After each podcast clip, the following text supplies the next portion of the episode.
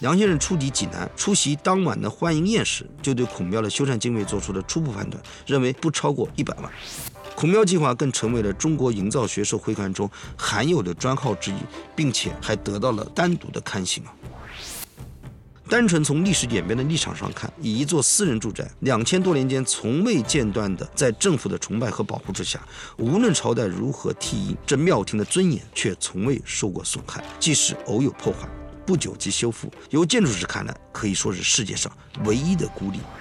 事件传达的信息表明，统治者刘邦已经由一个蔑视儒学的官僚，转变为中国历史上第一个亲临曲阜孔庙祭孔的君主。对于曲阜来说，这次的环庙筑城意义非凡。此前孔庙离曲阜县城有十里之遥，且没有城墙维护。此后，一座以孔庙为核心，并有城墙保护的城市诞生了。堪舆的介入，使得原本朴实的空间营造背负了关乎科举荣衰与否的重担。我前面一直强调，孔庙今天我们看到的这种情况，它不是一蹴而就的，它是那么长时间不断的去叠加象征意义的，去扩展它的一个建筑功能、建筑类型的这样的一个过程。根据孔尚任的记录，对比皇帝和常人的游观曲阜孔庙路线，至少有三个值得琢磨的现象。这里有门道。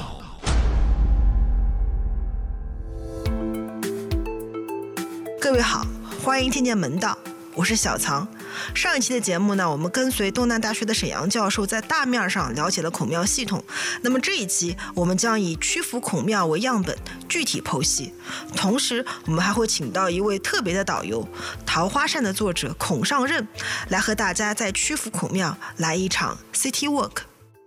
那我们到这儿，我觉得在一个大面上面，我们对孔庙的组成啊、格局啊，包括演变呢，都有了一个大概的了解。那我现在找一个具体的例子啊，请沈老给我们大家做个剖析啊，就是曲阜的孔庙，这可以说是这个赛道里的顶级选手了。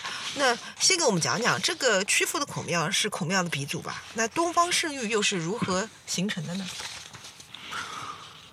东方圣城圣域呢，是颜庙牌坊上的话叫做幽入圣域，两个概念不一样啊。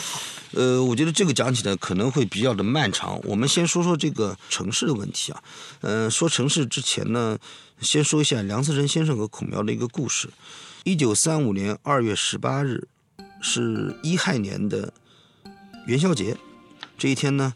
嗯，曲阜迎来了一位尊贵的客人啊，就是梁思成先生。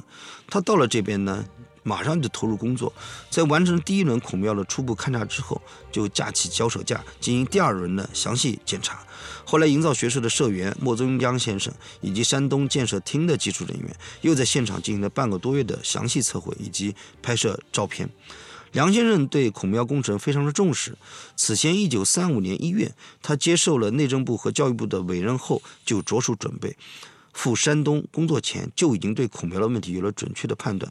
有件事情可以证明梁先生前期工作的细致程度啊，就是对于孔庙修缮，山东省其实已经出过方案了，但是当时普遍认为工程费用过高，有很多反对的声音。梁先生出抵济南，出席当晚的欢迎宴时，就对孔庙的修缮经费做出了初步判断，认为不超过一百万。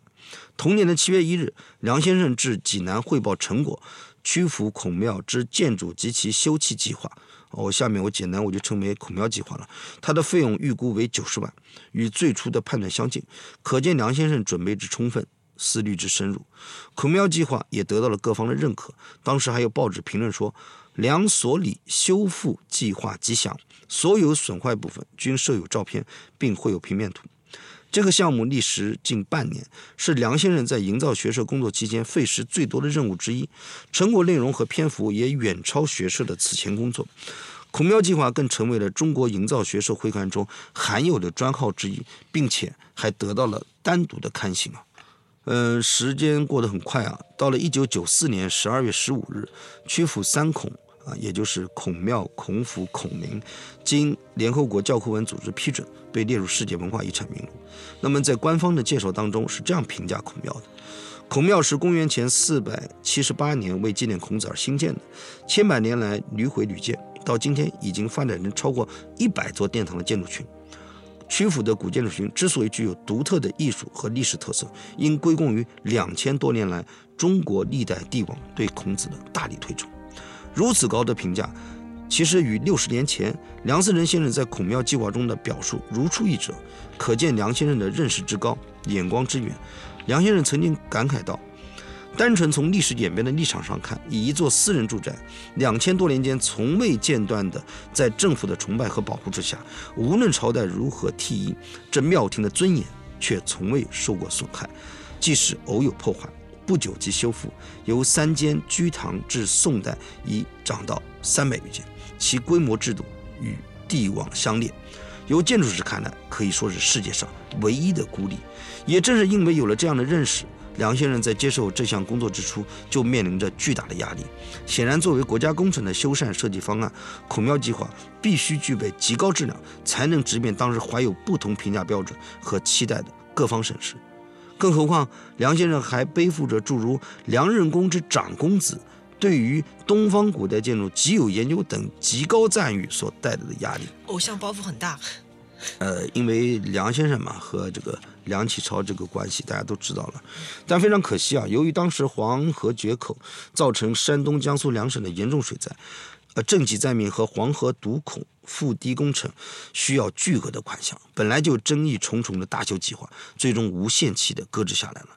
呃，沈老，我硬插一句啊，就是当时这个争议很大，是不是跟七十五四时期有一段批孔的这个思潮有关？认为没有必要来修这个孔孔庙的建筑？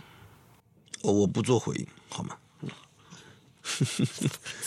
后来呢，就拖了很久嘛，一直到一九五九年，中央人民政府的拨款二十万元来修缮啊曲阜的三孔啊，以庆祝中华人民共和国成立十周年。嗯，其实曲阜这个名字最早是见于《礼记》，很早。东汉殷少他解释道：“鲁城中有阜，委曲长七八里，故名曲阜。”现在在曲阜的城东，也就是原鲁国故城的范围内，还能看到土岭蜿蜒曲折，高出地面，这就是曲阜名字的来由啊。那么在历史的曲折发展过程中，曲阜城市几经迁移而孔庙独存，最终形成了以孔庙为核心的城市生长。这就是我要回答你的问题了，也就是说，解读孔庙不能脱离开庙城关系的角度。其实我们今天看到的东方圣城，它有它的形成啊，包含了六个阶段。我觉得这六个阶段也非常有意思，对它进行梳理之后，能够看到不同时期这个统治者对于孔庙的一个认知的一个态度，还有当时的一个社会文化环境。第一个阶段是因孔子讲学之所为庙，在东汉中期以前，孔庙在鲁城之北。孔子去世后的第二年，鲁哀公就将孔子讲学的地方改作寿堂，有房间三屋，里面呢陈列了他使用过的衣冠琴车书啊，呃，因以为庙，岁时奉祀。那么过了两百八十年，汉高祖刘邦行自淮南环过鲁，以大牢辞孔子。事件传达的信息表明。统治者刘邦已经由一个蔑视儒学的官僚，转变为中国历史上第一个亲临曲阜孔庙祭孔的君主，开创了帝王祭孔的先河。儒学的价值开始在社会的变革中凸显。不过呢，农民出身的刘邦虽然意识到仁义不施而攻守之势异也，却对儒家学说有一种本能的反感。只是出于一些极为现实的功利主义原则，才对儒家学说孔子表示出一些必要的尊重。后来呢，是到了汉武帝刘彻啊，为了谋求统治的长治久安，势必谋求思想上的大统一，社会稳定的维护需要一个适当的工具。儒学却凭重学，也为孔子地位的上升提供了极为有利的内在条件。第二个阶段是因孔子旧宅立庙。啊，刚才我们第一卷是因他讲学的地方，第二个就因他的旧宅了。对于孔子常规性国际的可靠记载，最早是在公元三十七年的东汉初，啊，当时光武帝他去信山东祭孔子，呃，又封孔子的两个所谓直系后裔为侯，并且命其中一人代表朝廷向孔子献祭。从公元七十二年到一百二十四年。东汉有三位皇帝先后谒孔子故里，祭祀圣人。以后历代帝王继续提倡孔子崇拜，这就为曲阜的孔家带来了无上的光荣，也为这个特殊家族的发展奠定了基础。大概是在东汉顺帝的时候，孔庙已经移往鲁城之内了，就是以他原来的孔子旧宅立庙。此后一直相沿啊，时有修复。第三个阶段就是庙室扩建。曲阜作为孔子故里被广泛认知，和孔庙这个建筑符号被不断强化密切相关。不过两汉的时候仍然缺少修建孔庙热情，直到唐代扩建孔庙热情才逐渐高涨。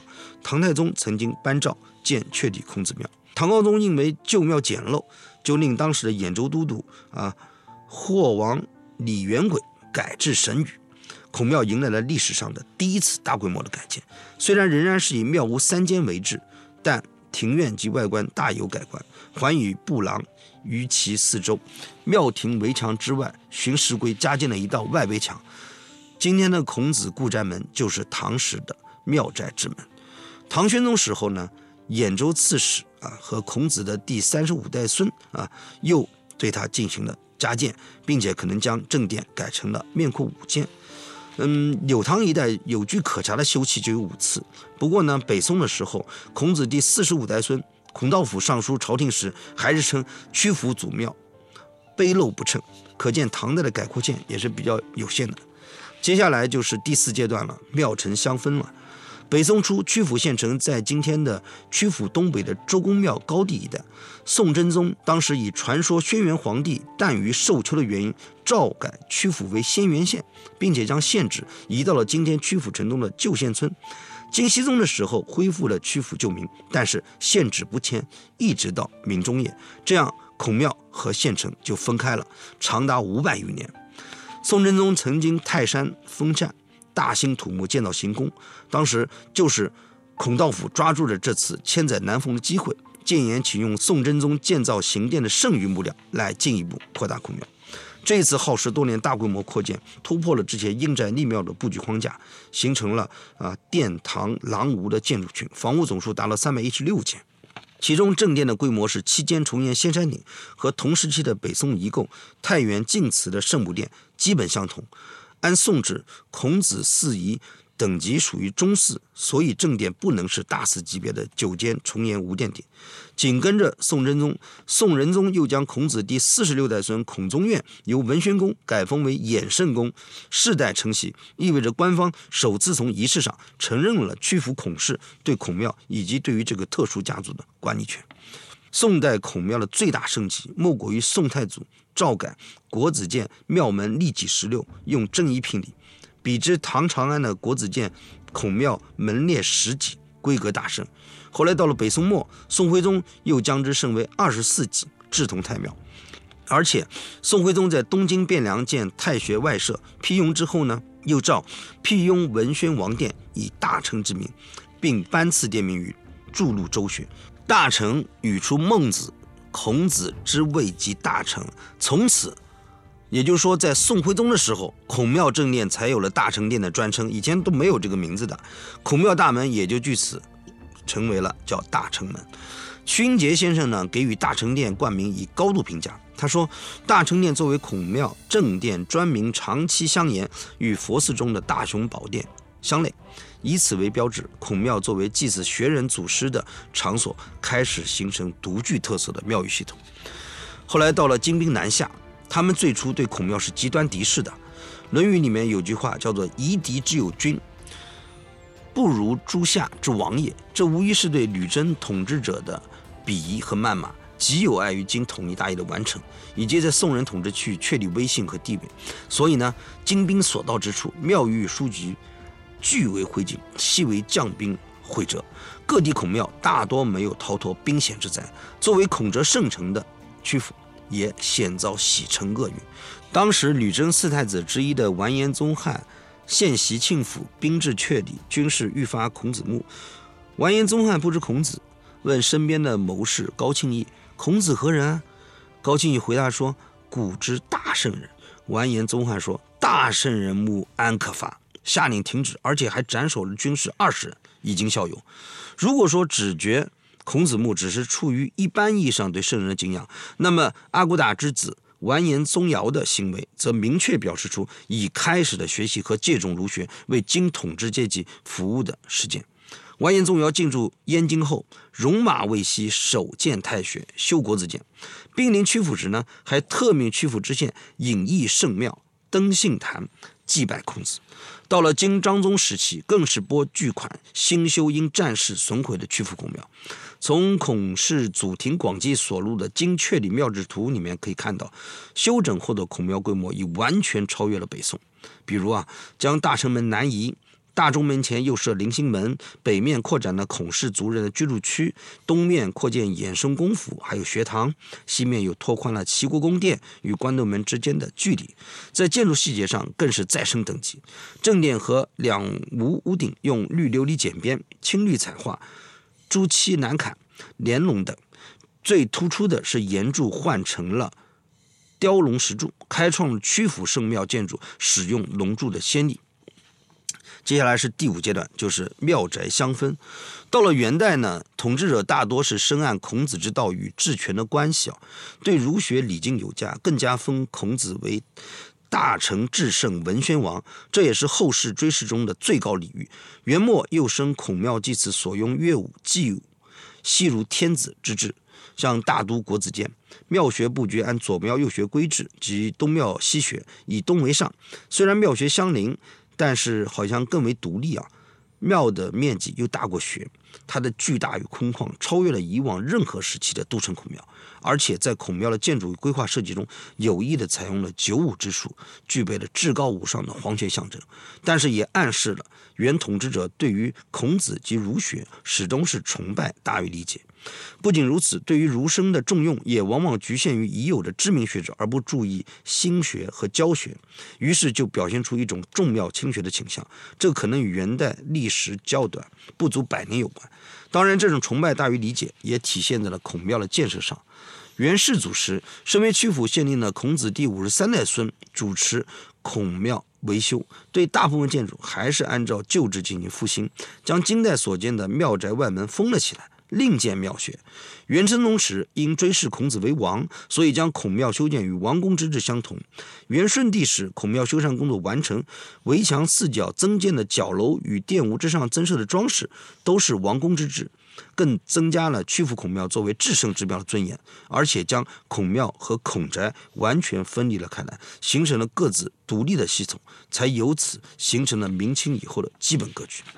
最后一个阶段就是还庙筑城，针对曲阜孔庙的大修，无疑是一次次彰显皇权、树立信仰的机会。明弘治十三年，也就是公元一千五百年，开始了超过历代工程规模的一次大修，更是一次皇家威仪和大国气魄的集中展示。但是这一次的大兴土木，却是因雷电导致的火灾。弘治十二年，从家庙开始的火势迅速蔓延。啊，烧毁了一百二十三间房屋，一直烧完西路的启程殿后，大火才停止。朝廷调集的京畿和各个王府的工匠汇集曲阜。这次呢，不只是针对天灾而采取的恢复性建设，朝廷实施了一整套以修建孔庙为中心建设曲阜的全盘计划。仅大成殿和其他廊坊修建就历经四年，耗银十五点二六万两，还撤掉徽州工匠。刻制的大成殿四周二十八根雕龙石柱，比金代的规模更加宏伟。从洪武到成化间，明代招修孔庙的记录共有六次，其中永乐和成化的两次规模最大。到了弘治时，修成孔庙已是极为宏大了。至此，孔宣府孔庙达到了前所未有的全盛时期。但是，仅仅八年之后，又一件大事发生了。正德六年，山东的刘六刘七起事。一度攻入曲阜县城，焚毁县衙，进驻孔庙，啊，叫做秣马于庭，乌书于池。次年，安察使兖州道佥事潘真奏请将曲阜县治袭庙旁，亮筑城池以备防守，得到了诏许。于是呢，就在今天的这个城址上，以孔庙为中心筑修曲阜城，也就是历史上著名的环庙筑城，或者说叫做。筑城卫庙，这项工程历时十年啊，耗银也很多。这时的孔庙及孔府均已扩建，约等同于今日所见的规模。县城呢，就是以它为中心规划营建的。城周八里三十六步，县治也一并迁来，位置安排在孔庙的围墙之外。对于曲阜来说，这次的环庙筑城意义非凡。此前孔庙离曲阜县城有十里之遥，且没有城墙维护。此后，一座以孔庙为核心，并有城墙保护的城市诞生了。我们回到之前说的梁先生的故事啊，梁先生对于这个事情的重要性也一再提及。他说，统治者不但重建了庙堂，而且为了保护孔庙，干脆废弃了原在庙东的县城，而围绕着孔庙另建新城，一县旧庙。在这个曲阜县城里，孔庙正门紧挨在县城南门里，庙的后墙就是县城北部，由南到北几乎把县城分割成为互相隔绝的东西两半，这就是现在曲阜的雏形。也就是说，孔庙从一个城市的附属建筑，第一次成为了城市的中心。孔庙、孔府与城市发展在空间形态上真正结合起来，使曲阜成为因庙成城、庙城相依的独特的城市案例。不过，庙城的大发展并形成具有真正意义上城镇，实际上是在清代才得以完成。孔子本庙拥有了城市构成中的绝对控制权，作为天下孔庙之祖的身份，在曲阜得到了最有分量的城市空间体验。清代对孔庙虽然有多次的修缮啊，但是规模上一直没有超越明治，只是在雍正的重修中呢，将正殿正门的绿色琉璃瓦改为黄色琉璃瓦，两屋改为黄瓦简边，又一次提升了孔庙的规制级别。到清末的光绪三十二年，经慈禧太后授意，前面我也提到了，就是嗯、孔庙四典由中寺升为大寺啊，成为和天地宗庙一样享受最高祭祀规格的祠庙。这样子大成殿也得到了进一步的一个啊改善。只不过呢，它主要是在于门坊亭阁啊均改成了黄色琉璃瓦顶，因为本来曲阜孔庙就已经规制很高了。比较曲阜和中央都城的中央官学的孔庙，孔庙建筑规模的发展脉络大致是一致的。唐以后逐步升级，且在元代的时候已达至一定高峰，可能与原统治者对孔庙的崇拜大于理解有关。而明初南京国子监孔庙大成殿却只有三间，巨大的反差是否与朱元璋一开始对孔孟的降杀有关？不过朱元璋旋即调整了统治策略，尊孔势头大增，大成殿也升为了五间。从屋顶、开间等等方面来看，虽然元代和清末的国子监孔庙皆有逾越曲阜孔庙的表现，但始终没有在根本的体量上超过曲阜。仅以空间感受而言，曲阜孔庙的至尊地位不言而喻。你要不要歇会儿？我说你啊，你是不是该去倒点水，然后什么什么？我那是不是也要倒点水？这是剪辑时候的小草。录到这里的时候，我和沈老都有点吃不消了，中场休息了一下，顺便留个花絮，让大家了解一下本期嘉宾，其实是一个非常活泼和可爱的老师。啊，其实有的不用，你比如像你，你比如说这一款，我就准备说一个剩余传统，就说完就行了，没有必要说，没有就前面说多一点，后面少一点就完了。没问题，我觉得讲的非常好。啊，好多词儿都都顿的。哎呀，你又不是央视的那个录制，你那里面好像会有图是吧？其实可以配会几。会有图，配几张图在下面图图是要放上去的，而且包包括有些专有名词，你要写出来。你是不是听着累死了是吧？我没有听着，因为你有词，儿看，所以你不累是吧？我一边听一边在做笔记。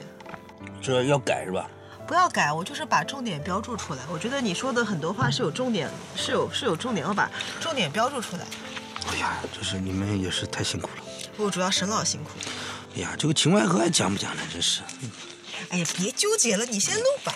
嗯，别纠结。好吧，好吧，好吧。好，我们从我们马上孔上任了。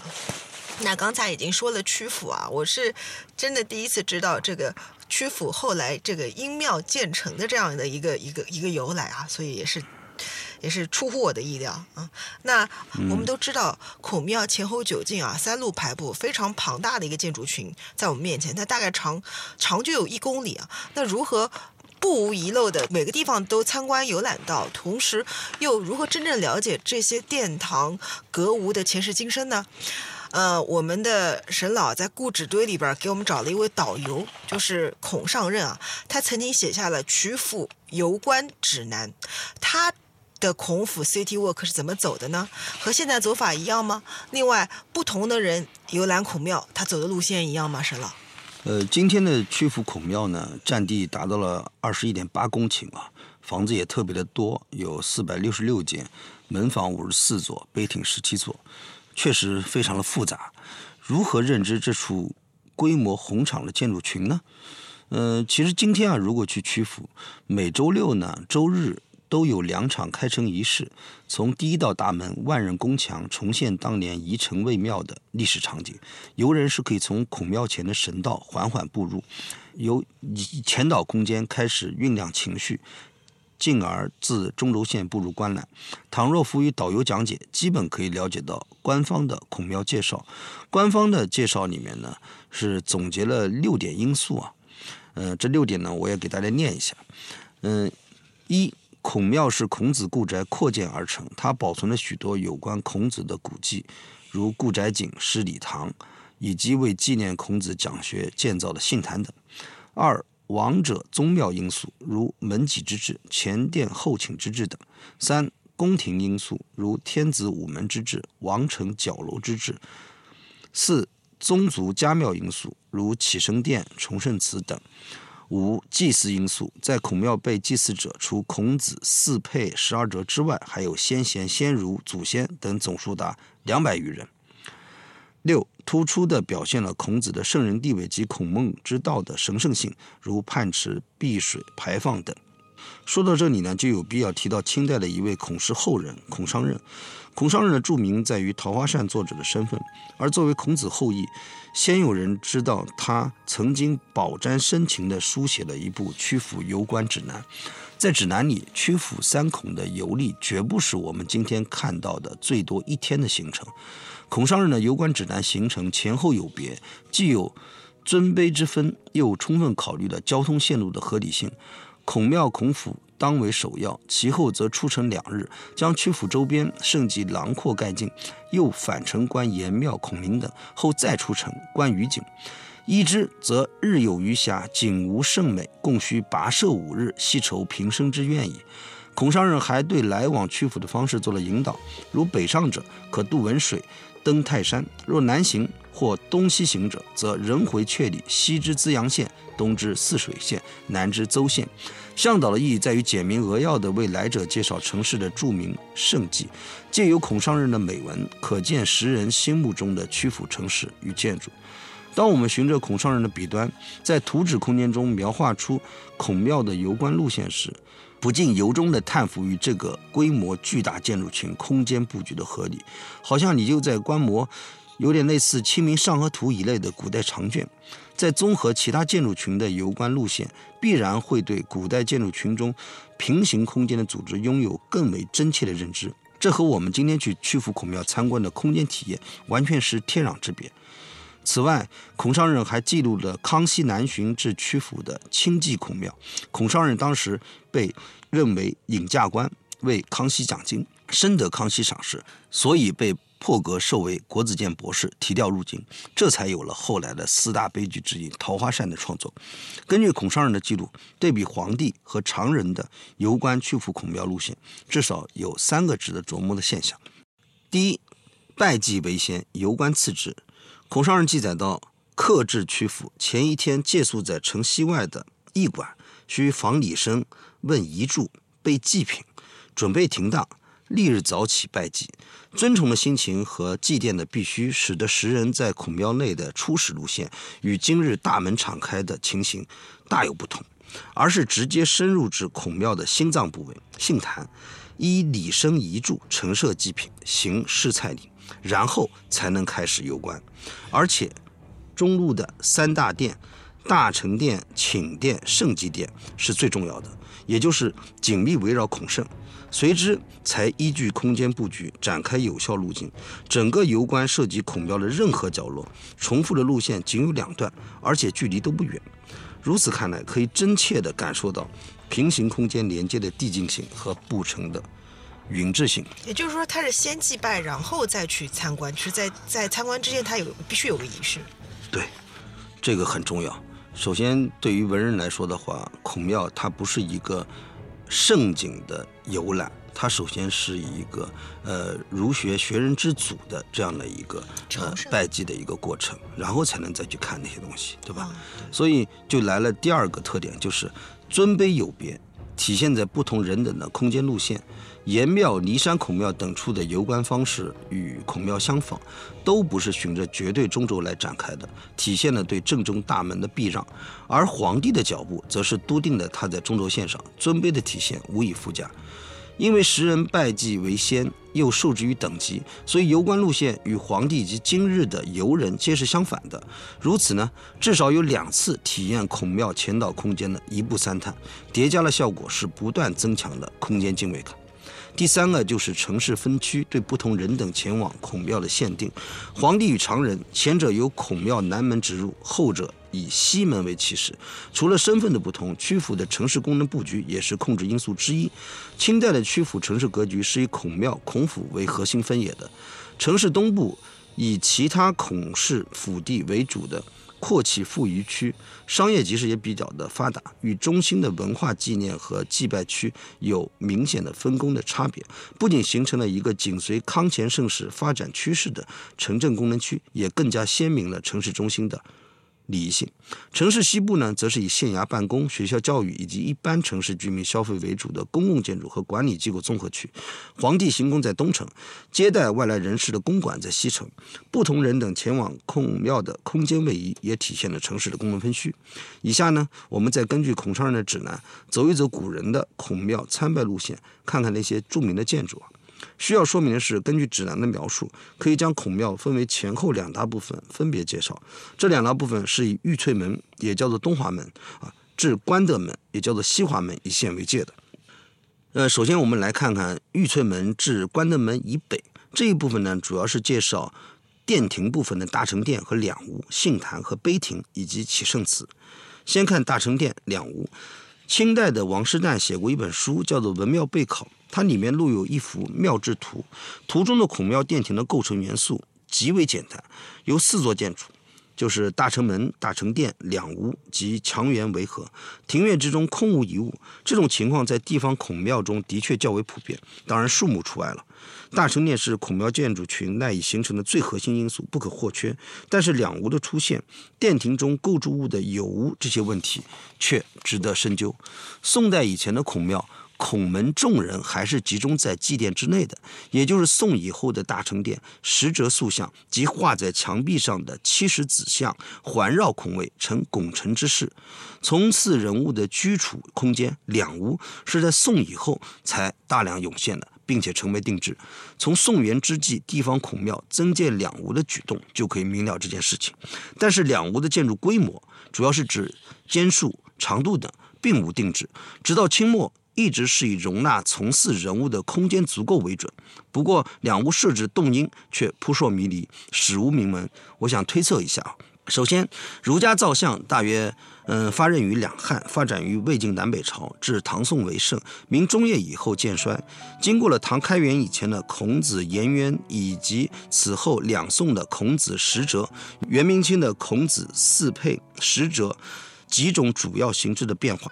孔子和二弟子的形制，南北朝以后已很少见。孔子和十弟子的形制，到唐以后的儒家造像成为主要形式。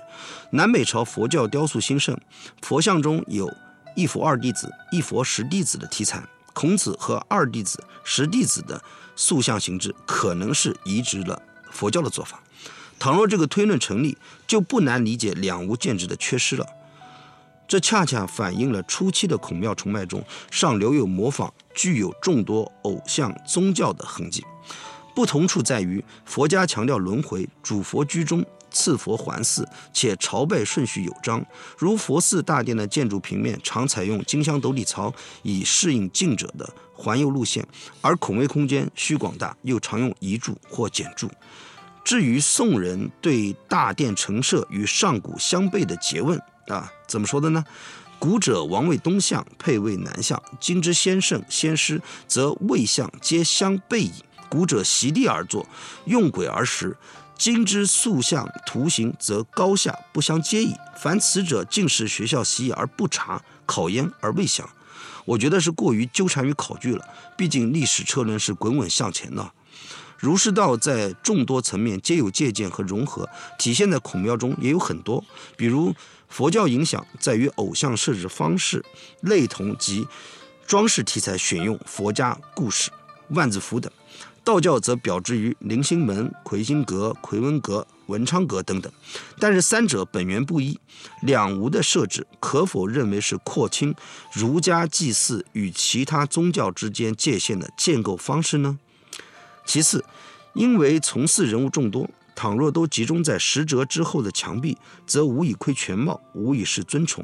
而且自唐太宗开始确立了从祀制，构建了一个庞大且可不断生长的文化权威信仰体系，后世历朝皆不断增之，目的就是为了尊儒和激励当代。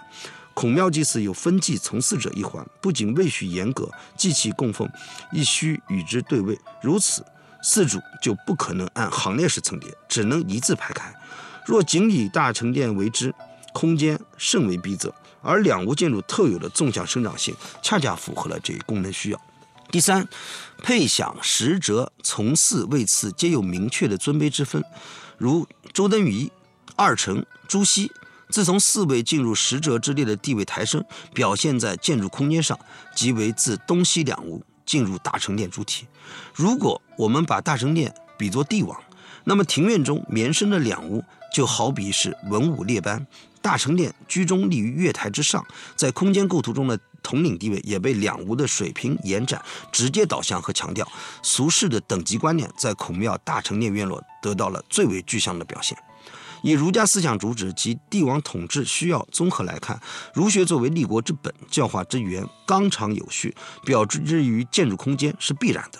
廊屋的主要作用就是创造闭合空间。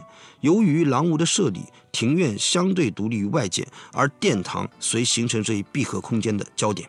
明清以后，廊屋式的院落布局已很少见到。这种在汉唐非常流行的方式，因为连成一片的建筑，使得火灾成为致命的隐患。不过，曲阜孔庙殿厅千余年来却始终保持了这一一致，恐怕并非拘泥于古或致敬于古，而是遵从了无论使用功能还是精神象征的实际需要。此外，还有一个问题啊。从明中叶嘉靖礼仪改制之后，孔庙皆去偶像而奉墓主，较之奉塑像或图像，必然会节育出大量的空间，是否会影响两屋建筑纵向的缩短呢？有学者就发现，云南元明时期的文庙殿庭东西廊屋。当普遍长过清代奉墓主的文庙的两屋，像云南的复原文庙，在明代是大成殿三间、大成门三间，两屋各十间；现状是晚清遗构，则是大成殿五间、大成门五间，两屋各五间。清时的文庙建筑升级，却使得两屋间数减半，应当不是受制于经济状况。而是改奉墓主的结果。墓主就是牌位的意思啊。对，我觉得这个事情很有趣啊，就是当社会背景、制度发生变化的时候，必然会带来建筑的一个变化。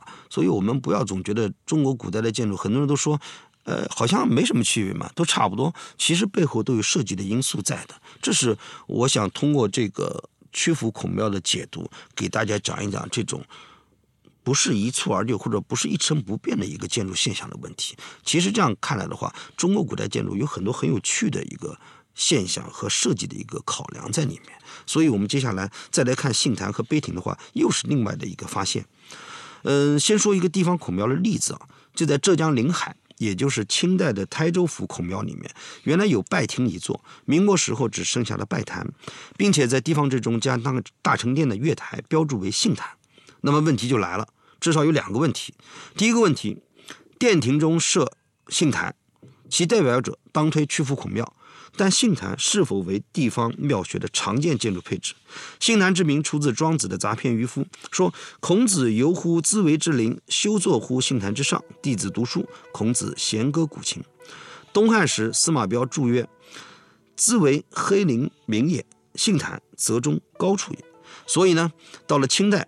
大儒顾炎武就认为，庄子书凡数，孔子是皆是寓言。于父不必有其人，信坛不必有其地。也就是说，信坛真实与否，倒在其次，而是与孔子相关的一个重要象征。曲阜孔庙的杏坛是北宋时孔子第四十五代孙孔道辅增修的，以孔子讲堂旧基筑坛，还址以姓。取杏坛之名纪念孔子，孔道府此举的意义在于，既可以使原址得以保护，又可以使人睹物生情，引发出种种联想，在孔庙建筑中堪称是绝妙的一笔。杏坛前又建玉簪殿，奉了宋真宗御传宣圣赞碑。至金章宗时，又立起大学士党怀英手书的杏坛碑，并增建了单檐歇山亭。明弘治间改为单檐十字井，隆庆间扩为重檐十字井，八角石檐柱，也就是今天我们看到的一个规模。坛原意是修起的高台，本无建筑。金代的筑亭的举动，当为祭祀所需。现在杏坛前的石雕香炉仍然是金石的遗物，极为礼拜的佐证。所以，我觉得杏坛并不是上古言传的实物，而是后人追思先儒前贤使然，也没有具体的建筑形制规定。拓地一方，发思古幽思。元代有人就这么说：“军艺庙学具有杏坛，恐怕并不属实。”就不完全统计，历史文献中记载就很少见，而且杏坛的所处位置也不定，庙前、学中等处都有。基本形式是柱坛直杏，一级或三级不等，周边附以屋，则更为少见了。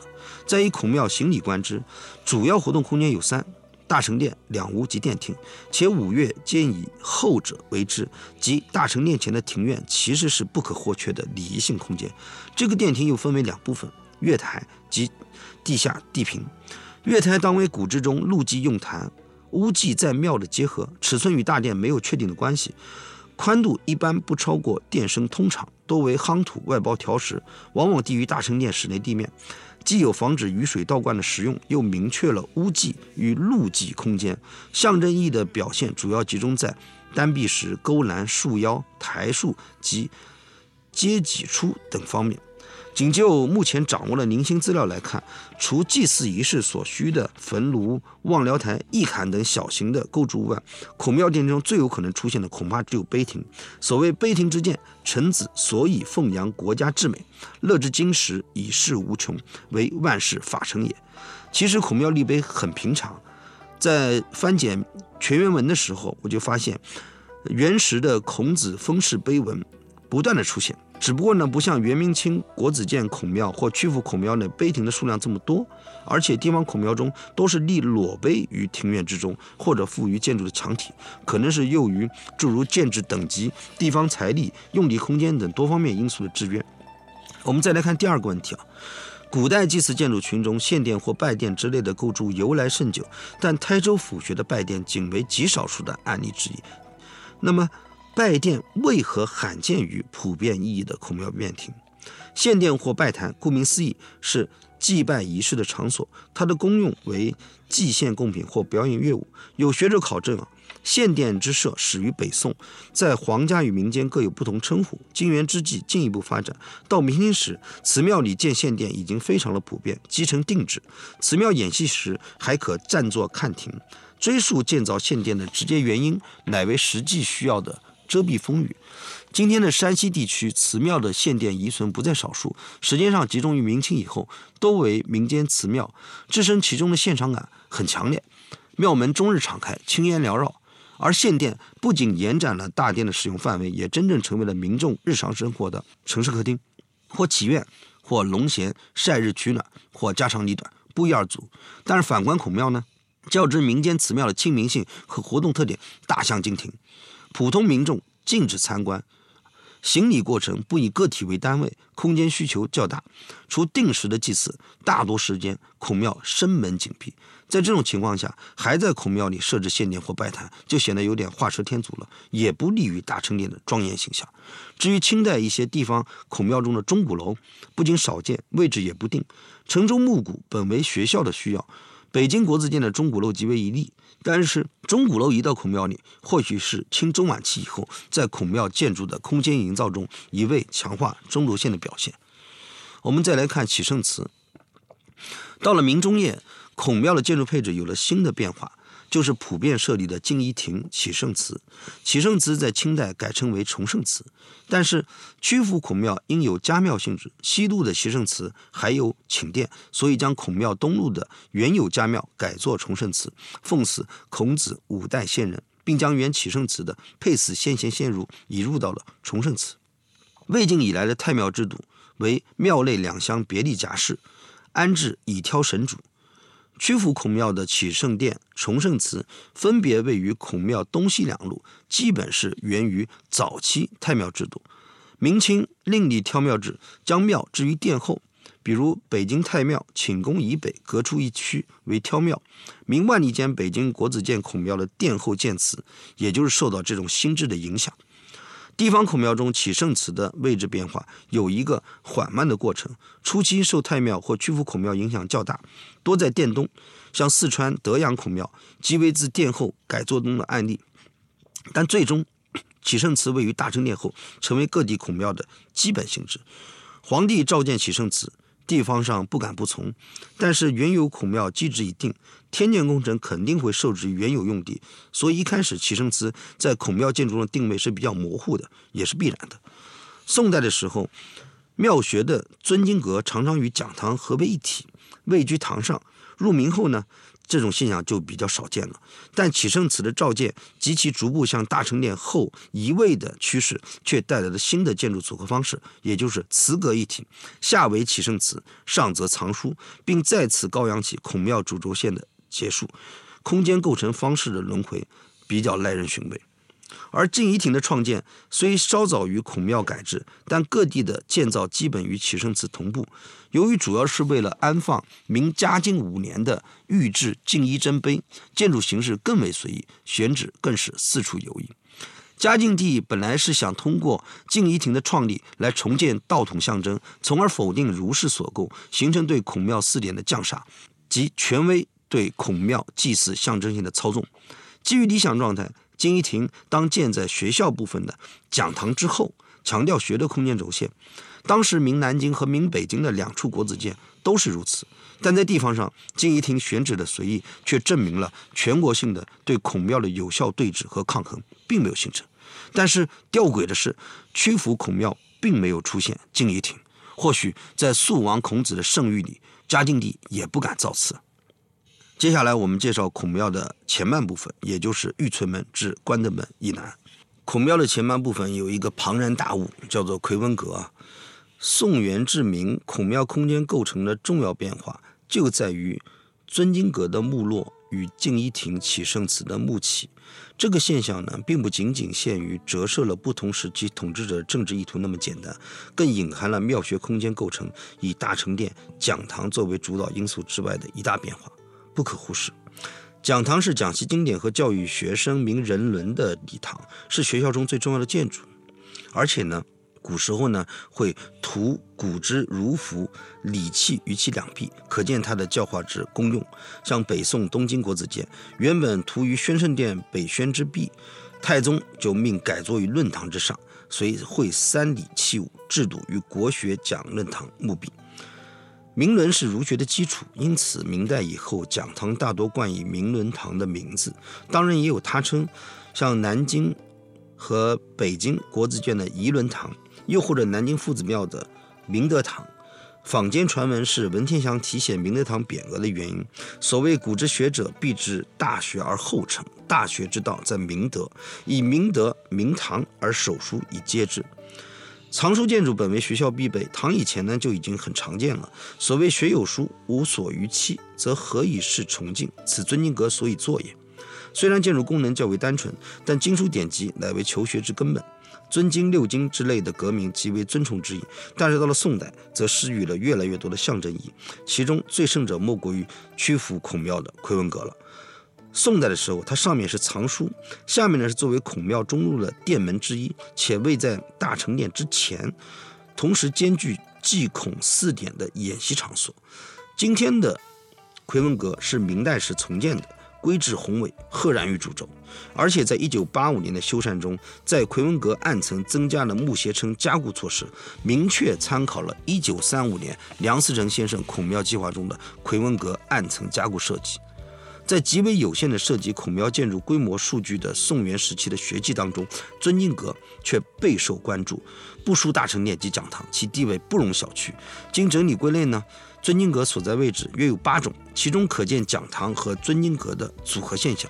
那么，我们在综合元明清时期曲阜孔庙及国子监藏书楼的规模数据，宋元时期地方孔庙中的尊经阁，无论象征意义，亦或建筑规模及群体空间的统领作用，都不言而喻。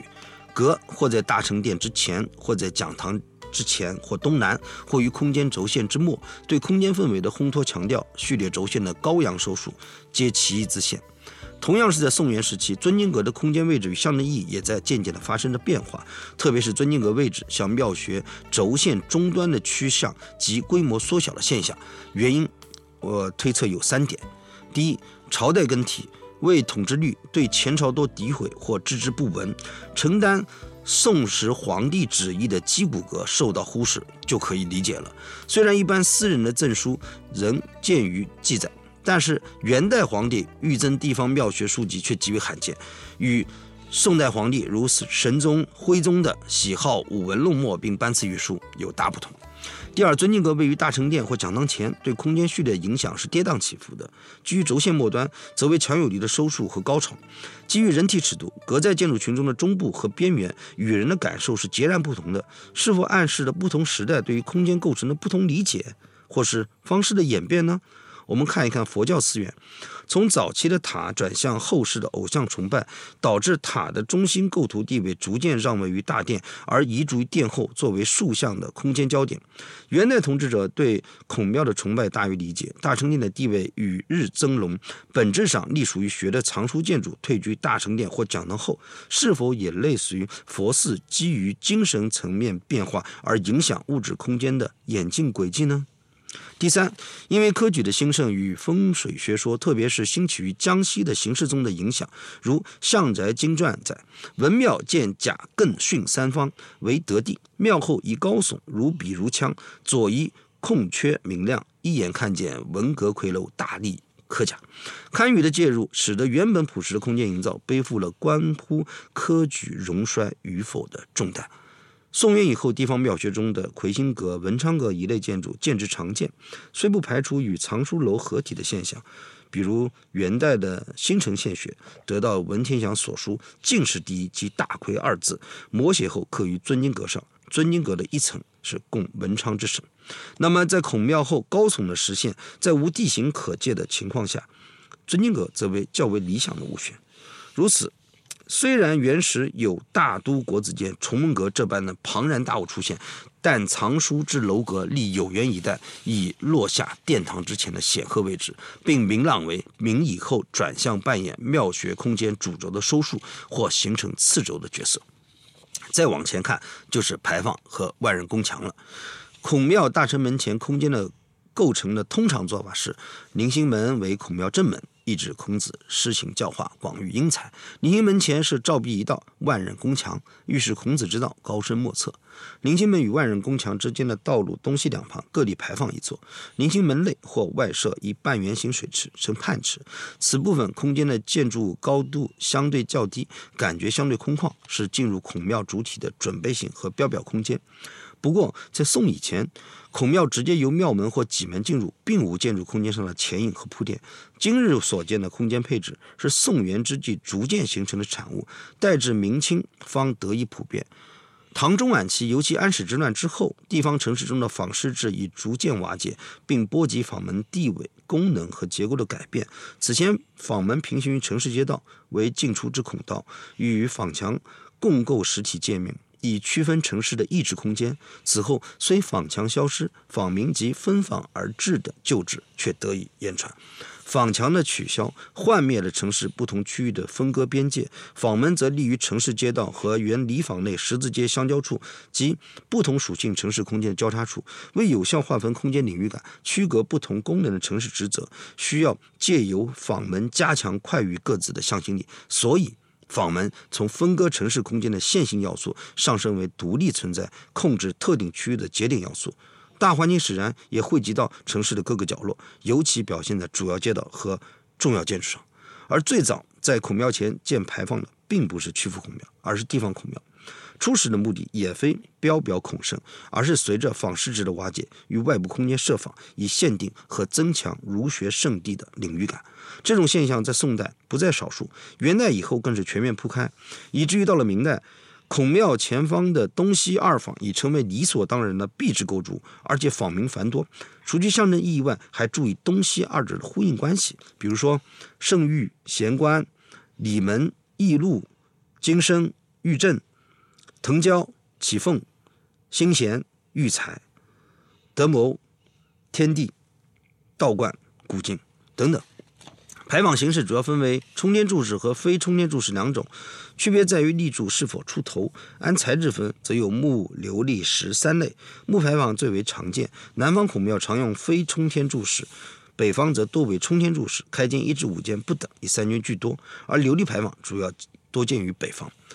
古代公共建筑之前呢，也常设照壁，起到界定空间和屏障外围杂乱视觉景观的作用。并可根据建筑功能题写和装饰特定的内容。孔庙的照壁一般题写“万仞宫墙”或者“宫墙万仞”，与东西牌坊共同形成和控制了孔庙的前导空间，并增强了标识性。万仞宫墙或宫墙万仞，语出《论语》：“夫子之强数仞，不得其门而入，不见宗庙之美。百官之富，得其门者或寡矣。”子贡以宫墙数仞赞颂孔子之道，后人为表敬仰。增改为宫墙万仞。明嘉靖十一年，山东巡抚胡赞宗题宫墙万仞于曲阜孔庙的养圣门之上。清代乾隆帝至曲阜朝圣，御笔亲题万人宫墙，镌于曲阜城墙的南门之上。也就是说，这四个字只是用于孔庙的照壁上面，不一定是照壁啊。你比如那个。乾隆写的这个是在曲阜城墙嘛，反正就是万人宫墙是用来是赞颂孔子的啊，就是他别人可能没有他这个地位和高度吧。嗯，但是我想了一下，就是刚才我你在讲的时候，我一直在想，为什么是从里往外，就是从核心建筑往外？现在我才发现，尤其是你当讲到这个排放的时候，其实它是不断增加的，它这个建筑的这个这个内容是根据它的功能是功能需要是不断增加的，是吗？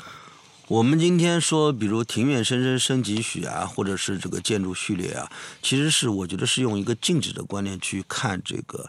中国古代传统院落的一个地景，但是从孔庙本身它的一个功能作用来说的话，刚才我们也提到了，先要祭拜，然后再来去参观。其实我是按照它的一个游观指南一个顺序来讲这个建筑，这样子我们才能更好的理解这些看似层层递进的建筑空间，其实在古人的认知里面，它的层级和概念是不一样的。就好比我上课，比如讲这个呃北京的故宫，我不是从前面的，比如。天安门广场啊，开始讲。我是从三大殿开始讲。我说，在我看来，我觉得它像一个水滴一样，是一个点滴下去之后，一个波状的往外的一个层层递进的过程，而不是一个线性的一个接触的一个过程。嗯，这个很好，因为呃，一般来讲是以为是按照我们行进的顺序来讲，从那个最外面往里讲，但是这个方方向其实厘清了我们一个逻辑上的一个关系。呃。而且这个我觉得跟时代变化也有关系。我前面一直强调，孔庙今天我们看到的这种情况，它不是一蹴而就的，它是那么长时间不断的去叠加象征意义的去去扩展它的一个建筑功能、建筑类型的这样的一个过程。所以，如果一开始就按这种线性的事情去去讲的话，其实会造成一个误解，就是哎，它就是这样去弄成的。但是大家反而对于它这个东西怎么一步步的几千年下来扩展成这个样子，其实就没有一个感同身受啊。明白。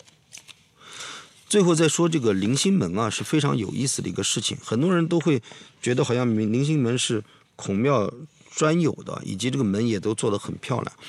其实，在清代有个人叫刘敏松，他专门写了个文章，叫做《棂星门考》。我想提醒大家注意的是，他这个“棂”是没有木字旁的。这篇考书呢，至少蕴含了三个问题：第一个，棂星为何物？与去木字旁的棂星是什么关系？第二个，棂星门形制之渊源几何？第三，棂星门为何设于孔庙？首先，去木字旁的棂星是与社稷相关的。早在汉高祖刘邦时，就因周兴而议立后稷之祠，至今写实天下。而至昭御史令天下立棂星祠，常以岁时，祠以牛。建于北宋的山西万荣县汾阴后土庙，前列棂星门，就是没有木字旁的陵，啊，其实就是实至名归的。而有木字旁的灵，在《说文解字》里面解释是“笋尖之也”，又有长木的意思。笋是指栏杆之横木，可见有木旁的陵为物质，与灵心无关。在北宋建筑专书《营造法式》里面，就写作是木字旁的陵心门。后来我又做了一些检索，仅仅全宋文收录的学记当中，孔庙有木字旁的陵心门就出现了达到二十多处以上。显然，两个陵啊，就是有木字旁和没有木字旁的，是风马牛不相及的。但是可能宋代的时候呢，已经互通，异同字义，而且至持营造法式刊行之时，陵心门的指称实际上已经较为普遍了，并且不单指孔庙。甚而迟之清代，两个陵心的混杂使用仍是见诸于各类文献的。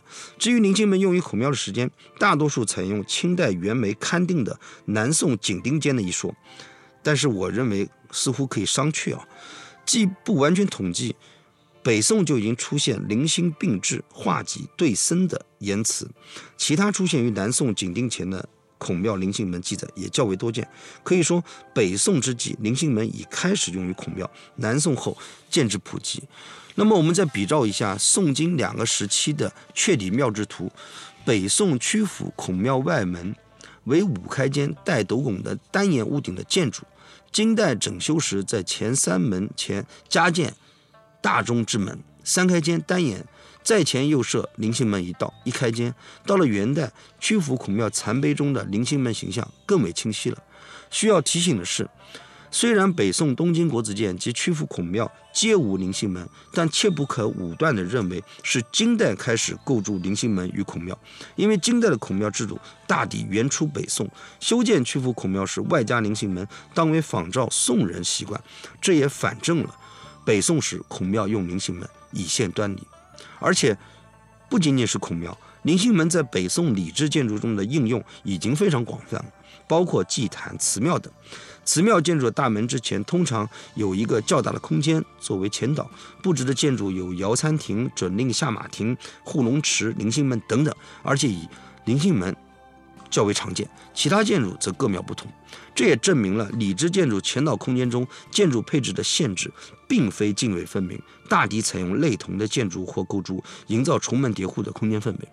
比如像金章宗时在曲阜孔庙紧接庙墙处立官员人等至此下马碑，就等同于准令下马碑。宋金时代的祠庙建筑前导空间的发展和完善，在孔圣人的祠寺之所得到了明显的体现。如南宋时的临安府新城县学就调整了旧改而西的灵心门的位置，因为灵心门直夫子殿离也，所以灵心门设于孔庙，可以较为朴素的归结为灵心门已演进成为礼制建筑营造前导空间氛围的重要元素，是等级尊崇的范式，非为某类建筑之专用。至于有学者据科举之由，进而论灵心门来预示礼于跃龙门，在我看来就显得过于附会了。就建筑本体而言，嗯，我们在真珠营造法式可以知道，灵心门与乌头门之间的形制继承极为明显。唐代的时候，乌头门特指权贵住所的大门，含金表之意；宋代该制相沿，而与乌头门类同的所谓表阶、阀月等，都是比喻着名门仕宦之家。所以说，乌头门实为唐宋时期上层阶级之建筑方面的代名词。至于其中之渊源，以及宋以后灵心门建筑演变。啊，在中国营造学社会刊里面有陈仲虎先生的一篇文章，我这里就不多说了，大家可以有兴趣可以去查一查。那么今日所见地方孔庙的灵性门呢，多为明清遗存，以三间或三座者为重，彼此相连或相隔，又或兼以短墙不等，形式也较为的多样。啊，最典型者，莫过于元大都国子监啊，今天我们还在啊，是门屋形制，斗拱硕大疏朗。建筑平面是分心草制，三间歇山啊。孔庙各门的名称也不一样。你比如说像许州学，灵心门大成门位置及建筑样式明显，但前者称为大门，后者称为灵心门，而且还是没有木字旁的灵。邵武府龙溪县学，灵心门为牌楼形式，称为脊门，而其后的大成门则曰仪门。更有云南建水文庙，云南的石阳门庙的乌头门与门屋相结合的特例。所以说，灵性门、庙门、大城门、戟门这些名称混用的常见，以及灵性门建筑形式的多变，都说明了孔庙中灵性门的指称义已超出了原本的建筑样式，衍生为孔庙象征的代名词。类似于孔庙灵性门移植自设计，因其较高的形制规格，也见于其他类型建筑，以示彰显。比如山东济宁东大寺即为一例，它是一个清真寺，所以在它灵性门上呢是附加了专属于清真的日月符号。至于灵性门的建筑用材，则木石不一啊，这就不多说了。最后呢，其实我还想说一下，既然我们前面提到了这个东方圣城啊，那么孔庙和城市之间是不是也有这样的一个关联呢？因为在孔上任的孔庙游观路线当中啊，不同人等的终点都是孔庙东侧的玉翠门，也是随后拜访孔府及曲阜全程游走的基点。可以说，玉翠门不仅是孔庙、孔府之间的最直接联系媒介，也是孔庙内向空间外化于城市的世俗出口。行走于城市当中，孔庙逶迤的感触，除了万人宫墙至庙南牌坊、下马碑等之间的三角地带，还在于庙两侧的半壁街与阙体街狭长的线性感和纵深感，借由高墙、牌坊、角楼、钟楼等得到了渲染，最终仍是交汇于孔庙东边的玉翠门。我们再换个角度，从祭孔的流程来看玉翠门的空间属性啊。孔庙的主要用途是祭祀孔子及献贤先儒，也是孔子后裔的主要职责。孔庙祭祀分为祀殿礼、月朔侍菜仪、月望行香仪、岁时长祭仪、告祭仪、祭中心祖仪、皇帝亲祭大典、御前官祭告仪等种类啊，非常的多。而这其中呢，是以四大丁最为隆重，也就是每年阴历的二月、五月、八月、十一月的第一个丁日啊。甲乙丙丁啊，其实就是第四天。如果关注点不在具体的祭祀程序，而是丁祭前长达二十天的准备工作中，孔庙内事件发生地点或空间。就会发现，孔族丁祭前准备工作在孔庙内的发生地点，随着祭祀时间的临近，明显的呈现出由四周往中部和东部趋近的态势。也就是说，虽然玉翠门仅为进出的通道，并无重要事件发生，但隐含的空间组织作用不容小觑。而自玉翠门出，孔府大门就在咫尺。如孔上任就写道：“东出玉翠门后，进袭封府，登衍圣堂，入祭圣堂。”拜衍生公，行事相见礼，谢至一拜，皆有一祝。会茶之后，留善于东乡明道堂，下榻于西乡聚德堂。从空府大门再往东不远呢，就是曲阜的鼓楼。呃，明洪之间的孔庙大修啊，在孔府面前呢，留下了很大的一块空地，在空地之东，第一次兴建鼓楼，形成了东西轴线。鼓楼也因此成为了曲阜三个主要功能区，即中部祭祀区、东部居住商业区、西部办公文教区的城市尺度转换节点。不仅城市的主要街道于此汇聚，游观庙城的路线也大多聚之发散。清代的曲阜啊。其实已经形成区域发展的格局，代表者即为孔林与少昊陵。虽然在城外，却是曲阜区域人文社会和生态环境不可或缺的组成部分。影响所及，我认为可与庙城相提并论。如乾隆帝巡幸曲阜就达八次之多，除孔庙外，孔林、少昊陵、周公庙、爷庙等，都是乾隆帝必往祭拜或参谒的。它的活动范围恰恰是屈服这种区域格局形成的反应，并且呢，又推动了这种格局的进一步的一个发展。这可能是三期里比较容易听进去的一期。其实让节目更容易被听明白是我的工作，但是和你们说句心里话，在沈老面前，我基本不太敢在学术上多智慧啊，因为他真的是个太严谨的人。好了，后面还有一期纯纯的干货在等着你。我们的节目可以在苹果播客、小宇宙、喜马拉雅、豆瓣播客等泛应用型客户端播出，也恳请大家在评论区留下你们的观点。欢迎在主页查询门道听友群的入群方式。谢谢听见。